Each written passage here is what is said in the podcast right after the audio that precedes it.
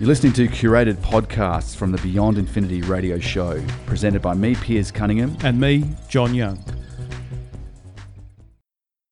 Thought I'd talk a little bit about some changes that are in the pipeline in California relating to the gig economy. Mm-hmm. So, so these sort of outsourced jobs through the internet, often a lot of startups have taken advantage of the fact that they can get people on, uh, they can call them independent contractors, no matter yeah. how sort of crucial they are to their business.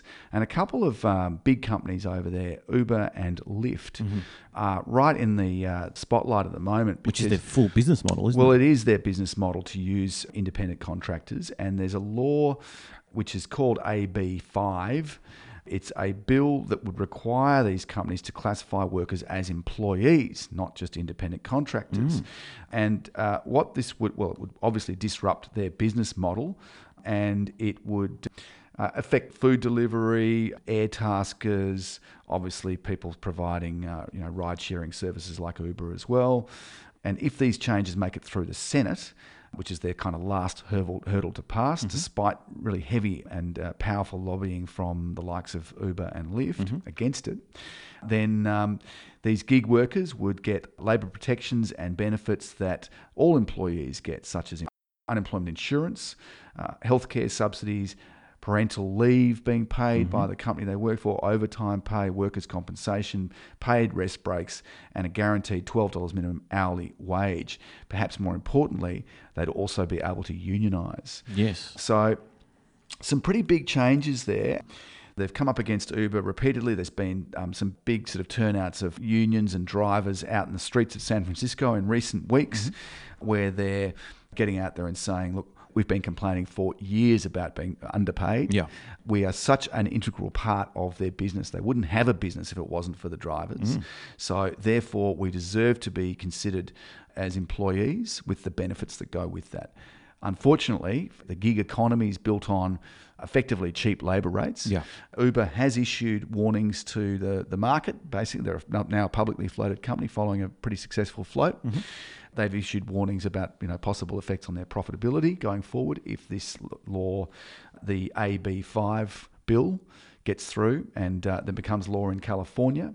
There's also concerns that the, the model adopted by California, which is where all these startups got going and, mm. and the sort of the home of Silicon Valley, those same changes to the law could actually be adopted elsewhere in the United States. And then from there, maybe around the world. It becomes a global solution. Yeah, yeah. yeah. So bit of a change. I mean, I've always been a little bit cynical about the way these companies define themselves. You know, they're calling it the so-called sharing economy. Mm-hmm. Well, I mean, really, what's the difference between a taxi and an Uber? The only difference that I can see is that. Uh, Uber uses a, a sophisticated app mm-hmm.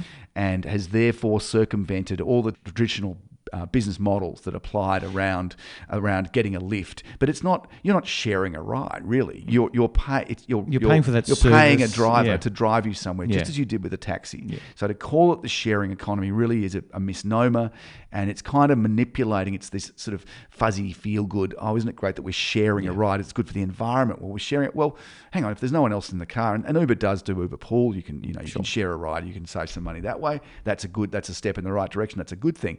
And maybe it's inevitable that that that apps technology's found a way to upend an industry. This is what happens with disruption. It, it has highlighted issues within the existing industry. I mean, there was sure. there, there, were problems within the taxi industry that I had come across, mm. not being well, able to get a taxi, expensive yes, uh, or being refused uh, a ride because I wasn't going far enough, uh, there, uh, or just a, even a driver not turning up at all. So Uber itself was able to have an app which displayed exactly where the driver was, how far away they were going to be, and you knew how much it was going to be. And I, I don't think I've ever had a, a, driver refuse, or if I did, then there was another driver that was able to replace that driver straight away. So it highlighted the, the issues with the existing industry here in Australia, or particularly in Victoria, Melbourne, and then was able to solve those issues However, at the same time, it has harmed the industry, and the taxi industry is on its knees at this stage. Maybe it's recovering, but uh, especially a couple of years ago, I mean, the, the value of their, their, their plates has dropped to essentially nothing.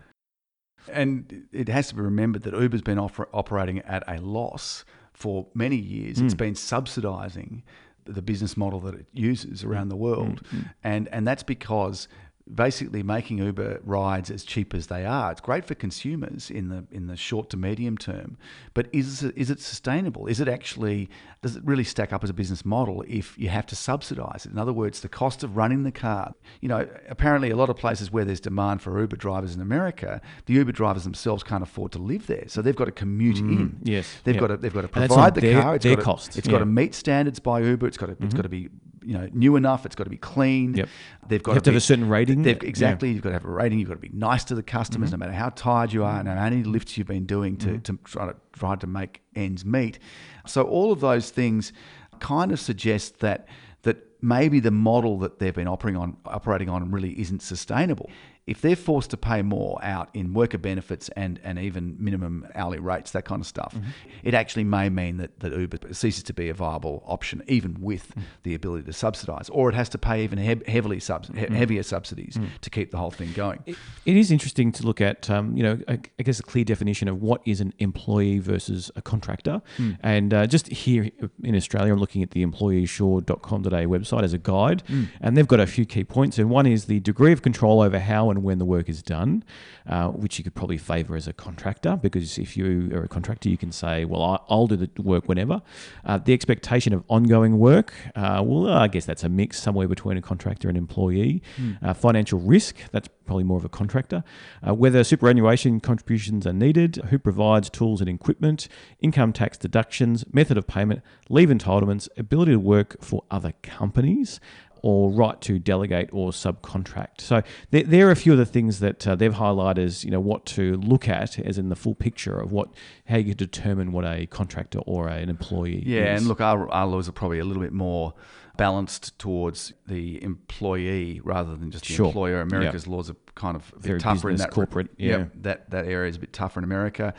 I guess you'd have to say, you know, that's probably the reason why Silicon Valley's in, in California rather than in Victoria or New South Wales. Mm-hmm. course. You know, it is interesting the effect that this is going to have on the bottom line for Uber, and uh, any challenge to the driver's status as contractors threatens Uber's bottom line, which is another reason this bill that's being proposed is so significant. Uber's been upfront with investors about the risk of a labour revolt. In a recent Securities and Exchange Commission filing, Uber acknowledged that giving drivers the same legal rights as employees would, quote, fundamentally change the company's financial model. If, and this is from, from Uber, if as a result of legislation or judicial decisions we're required to classify drivers as employees, we would incur significant additional expenses for compensating drivers, potentially including expenses associated with the application of wage and hour laws, including minimum wage, overtime, and meal and rest period requirements, employee benefits, social security contributions, taxes, and penalties. Uber knows that it's very profitability and, and the thing that makes it the, one of the darlings of, of Wall Street, uh, now that it's a, a publicly floated company, they know that this is a very serious challenge to the way that they've been able to raise all that startup capital. Look, I, I, I'm, I'm sympathetic to the drivers actually. Yeah. I mean, I, I love the fact that in Australia we had a, we had a very very ta- expensive taxi industry. Mm-hmm. It was it was it was super expensive. It still is expensive to get a taxi, right? But they've at least been offset. Now people can use Uber, and that's why Uber's been so popular. Mm. However. Given it's an unsustainable business model, in other words, it requires massive subsidies, and we're talking billions and billions of dollars Yeah. paid by Uber to make their international operations viable. yeah, which is Uh, coming from the investors at this stage. Exactly. Yeah. So, I mean, is a business like that? It, well, it, it, it will eventually fail because the ability to subsidise, you'd reckon, has to. Uh, and, and this is tied into uh, to the other thing that we've talked about with Uber is they are desperate to get rid of the driver out of the equation, and Yes, that's why they're the spending so much automated money on driverless cars because. They know, and even the plane service, that the automated uh, uh, drone service between Melbourne Airport Mm-hmm. and the CBD of Melbourne. I think uh, Melbourne's going to be one of the, the first two pilot cities Mm-hmm. for that. And we've got a podcast on beyondinfinity.com.au about that. So if you want to check it out and a lot of other stuff about Uber that we've talked about over the years, you'll find it on our website.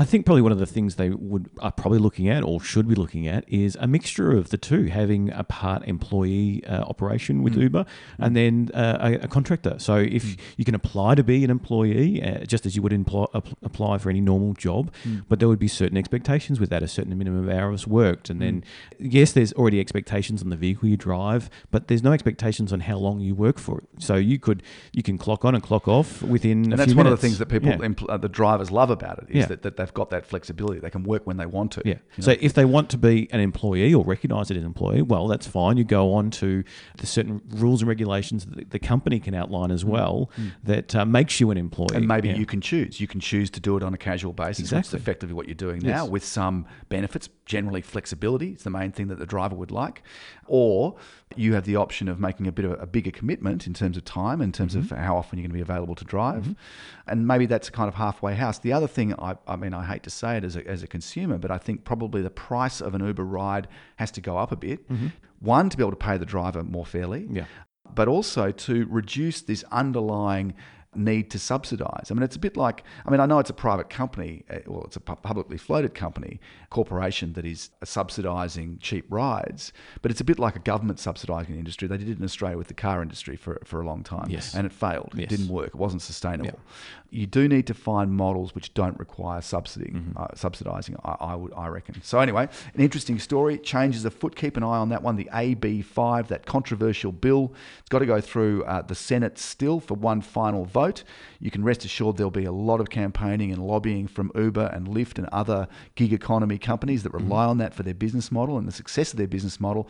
But if it changes, it'd be really interesting to see because it could have uh, you know big ripple effect around America and the world. Thanks for listening. We'd love you to review us on iTunes. It's a great way to let others know if you liked our podcast. And don't forget to follow us on social media Beyond Infinity RPPFM on Facebook or Infinity RPP on Twitter.